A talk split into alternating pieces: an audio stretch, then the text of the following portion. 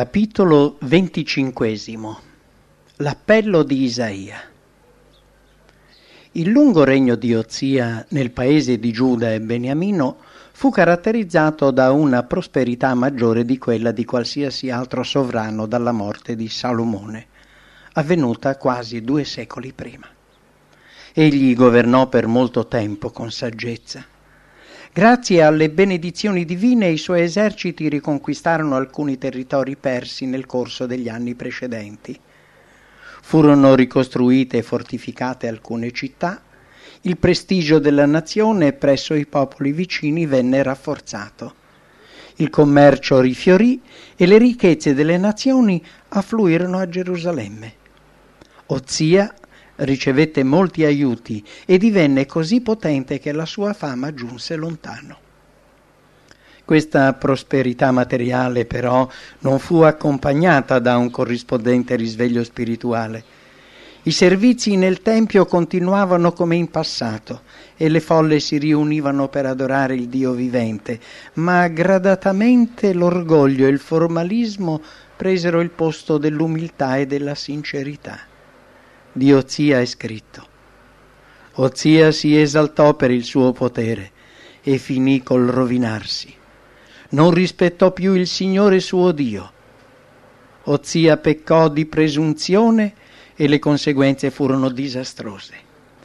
Violando un preciso ordine dell'Eterno secondo il quale soltanto i discendenti di Aaronne potevano svolgere le funzioni sacerdotali, il re entrò nel santuario per bruciare l'incenso sull'altare dei profumi. Azaria, sommo sacerdote, e gli altri sacerdoti protestarono e lo supplicarono di rinunciare al suo proposito, dicendogli Non tocca a te, o zia, bruciare l'incenso in onore del Signore. Ozia si adirò. Chi si permetteva di rimproverare proprio lui, il re, ma non poté opporsi alla protesta unanime di coloro che rivestivano l'autorità sacerdotale, i quali volevano impedirgli di profanare il santuario. In quello stesso istante, mentre si consumava per la rabbia, fu improvvisamente colpito dal castigo divino. Sulla sua fronte apparve la lebbra. Spaventato fuggì via. Non sarebbe mai più entrato nei cortili del Tempio fino al giorno della sua morte avvenuta alcuni anni dopo. Ozia rimase lebroso, esempio vivente di un folle che si allontana da un chiaro così dice il Signore. Né la sua importanza né il suo incarico, assolto per lungo tempo, potevano scusarlo per il peccato d'orgoglio che caratterizzò gli ultimi anni del suo regno e attirò su di lui il castigo di Dio davanti a Dio tutti siamo uguali. Ma se un israelita o uno straniero compie volontariamente una colpa e così mi offende, dovrà essere escluso dal popolo. La punizione subita da Ozia parve esercitare un influsso positivo sul figlio. Jotam assunse grandi responsabilità durante gli ultimi anni del regno di suo padre e salì sul trono alla sua morte. Di Jotam è scritto. Jotam fece la volontà del Signore proprio come suo padre Ozia, eppure i santuari sulle colline non furono eliminati, e la gente continuò a offrirvi sacrifici e a bruciarvi incenso. Il regno di Ozia volgeva al termine e Jotam gestiva già molti aspetti della vita dello Stato quando Isaia di stirpe reale fu chiamato ancora molto giovane alla missione profetica. Il periodo in cui svolse il suo ministero fu molto critico per il popolo di Dio. Il profeta fu testimone dell'invasione di Giuda da parte degli eserciti alleati dell'Israele del nord e della Siria vide le schiere assire accampate attorno alle principali città del regno. Nel corso della sua vita assistette alla capitolazione di Samaria e alla deportazione delle dieci tribù di Israele. Giuda fu invasa ripetutamente dagli eserciti assiri e Gerusalemme subì un assedio che si sarebbe concluso con la sua caduta se Dio non fosse intervenuto miracolosamente.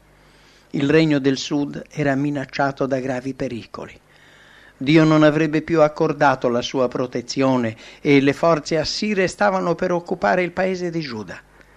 Ma i pericoli esterni, per quanto insormontabili potessero sembrare, non erano così seri come quelli interni. La malvagità di Giuda diventò per Isaia fonte di grande angoscia e profonda depressione. L'apostasia e la ribellione di coloro che avrebbero dovuto rappresentare Dio fra le nazioni attiravano su di loro i giudizi di Dio. Molti dei peccati che stavano affrettando la distruzione del regno del nord e che erano stati denunciati in termini chiari da Osea e da Amos stavano rapidamente corrompendo il regno di Giuda. Le condizioni sociali del popolo erano particolarmente scoraggianti. Spinti dalla sete di guadagni, gli uomini continuavano a comprare palazzi e terreni. Il concetto di giustizia era distorto e i poveri sfruttati. A proposito di questi errori Dio dichiarò le vostre dimore sono piene di cose tolte ai poveri. Non avete il diritto di sfruttare il mio popolo e di calpestare la dignità dei poveri. Anche i magistrati che avevano il dovere di proteggere gli indifesi erano sordi alle grida dei poveri e dei bisognosi, delle vedove e degli orfani. Con l'oppressione e la ricchezza erano comparsi l'orgoglio, la superbia, l'ubriachezza, l'omosessualità e la pedofilia. Ai tempi di Isaia la stessa idolatria non destava stupore. La malvagità regnava con una tale intensità in tutte le classi sociali che i pochi fedeli erano spesso tentati di lasciarsi andare allo scoraggiamento e alla disperazione. Sembrava che il piano di Dio nei confronti di Israele fosse sul punto di fallire e la nazione ribelle avrebbe subito una sorte simile a quella di Sodoma e Gomorra. In questa situazione non c'è da stupirsi se durante gli ultimi anni del regno di Ozia Isaia chiamato a dare a Giuda i messaggi di avvertimento e di rimprovero da parte di Dio cercasse di sottrarsi a questa responsabilità. Sapeva che avrebbe incontrato un'ostinata resistenza rendendosi conto della propria incapacità di affrontare la situazione e pensando all'ostinazione e all'incredulità del popolo in favore del quale era stato chiamato ad operare, il suo compito gli sembrava disperato. Avrebbe rinunciato alla sua missione e abbandonato Giuda all'idolatria? Le divinità di Ninive avrebbero dominato la terra sfidando il Dio del cielo? Questi erano i pensieri che affollavano la mente di Isaia mentre era sotto il portico del Tempio. Improvvisamente la porta e la cortina interna del Tempio parvero aprirsi e gli fu permesso di guardare dentro al luogo santissimo, quel luogo dove i suoi piedi non potevano entrare gli si presentò una visione di Dio seduto sopra un trono elevato, mentre lo splendore della sua gloria riempiva il tempio. Ai due lati del trono vi erano dei serafini con i volti velati in atto di adorazione che servendo il loro creatore univano le voci nel solenne canto. Santo, santo, santo è il Signore dell'universo la sua presenza gloriosa riempie il mondo, tanto che la loro voce faceva tremare il tempio dalle fondamenta e il fumo lo riempiva, quale tributo di adorazione e di lode all'Onnipotente. Quando Isaia vide questa rivelazione della gloria e della maestà del suo Signore, fu sopraffatto dal senso della purezza e della santità di Dio quale stridente contrasto tra l'incomparabile perfezione del suo creatore e la condotta vergognosa di coloro che come lui facevano parte da così tanto tempo del popolo eletto di Israele e di Giuda. Allora gridò, è finita, sono morto. È finita perché sono un peccatore e ho visto con i miei occhi il Re, il Signore dell'universo. In piedi, nella luce sfolgorante della presenza divina dentro il santuario, Isaia si rese conto della propria imperfezione e incapacità di compiere la missione alla quale era stato chiamato. Ma un serafino fu mandato ad assisterlo e a prepararlo per l'opera che doveva svolgere. Toccò le sue labbra con un carbone ardente tolto dall'altare e disse, Ecco, ho toccato le tue labbra con questo carbone ardente. La tua colpa è scomparsa, il tuo peccato è cancellato. Quindi si udì la voce di Dio che diceva, Chi manderò? Chi sarà il nostro messaggero? E Isaia rispose, Sono pronto, manda me. L'ambasciatore celeste disse al profeta di portare al popolo questo messaggio.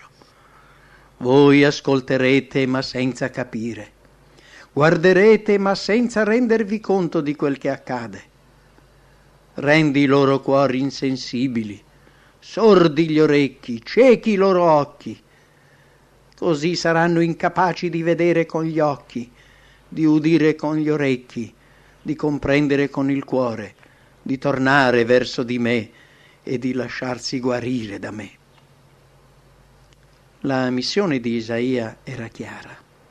Doveva far sentire la sua voce per protestare contro i peccati di Israele ma temeva di iniziare la sua opera senza aver ricevuto la certezza del successo. Signore, fino a quando accadrà questo? Non ci sarà mai fra il popolo che hai scelto qualcuno che comprenda, che si penta, che creda. L'impegno affidato a Isaia non sarebbe stato inutile. La sua missione non sarebbe stata completamente infruttuosa. Tuttavia i peccati che si erano susseguiti nel corso delle generazioni non potevano essere eliminati in un sol giorno. Durante tutta la sua vita il profeta doveva insegnare con pazienza, con coraggio, a volte come messaggero di speranza o di maledizione. Quando il piano di Dio si sarebbe finalmente realizzato, allora avrebbe visto il risultato della sua opera, come anche quello di tutti gli altri messaggeri fedeli del Signore soltanto alcuni si sarebbero salvati. Per questo era necessario che messaggi di avvertimento e di incoraggiamento fossero rivolti alla nazione ribelle. Giudizi terribili si sarebbero abbattuti sui peccatori. Guerra, esilio, oppressione, perdita del potere e del prestigio fra le nazioni. Tutto questo si sarebbe verificato affinché coloro che riconoscevano l'intervento di un Dio offeso potessero vivere l'esperienza del pentimento. Le dieci tribù del regno del nord presto sarebbero state disperse fra le nazioni e le loro città abbandonate. Gli eserciti nemici avrebbero invaso ripetutamente il paese e anche Gerusalemme alla fine sarebbe caduta e Giuda condotta in cattività. Però la terra promessa non sarebbe rimasta per sempre abbandonata. Il messaggero celeste diede a Isaia questa certezza. Anche se resterà un solo uomo su dieci, questi sarà eliminato, ma sarà come una quercia abbattuta di cui rimane il ceppo, e dal ceppo spunterà di nuovo il popolo di Dio. Questa certezza dell'adempimento del progetto di Dio incoraggiò il profeta. Che importanza aveva che le potenze terrene si schierassero contro Giuda o che il messaggero del Signore incontrasse opposizione e resistenza? Isaia aveva visto il Re, il Signore degli eserciti, aveva udito il canto dei serafini.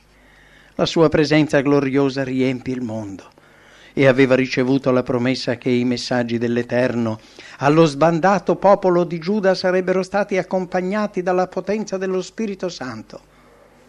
Questo era sufficiente per incoraggiare il profeta in vista dell'opera che lo attendeva. Durante la sua lunga e difficile carriera, Isaia si ricordò sempre di questa visione. Per più di 60 anni si rivolse ai figli di Giuda come profeta di speranza, dimostrandosi sempre più audace e coraggioso nelle sue predizioni del futuro trionfo della Chiesa di Dio.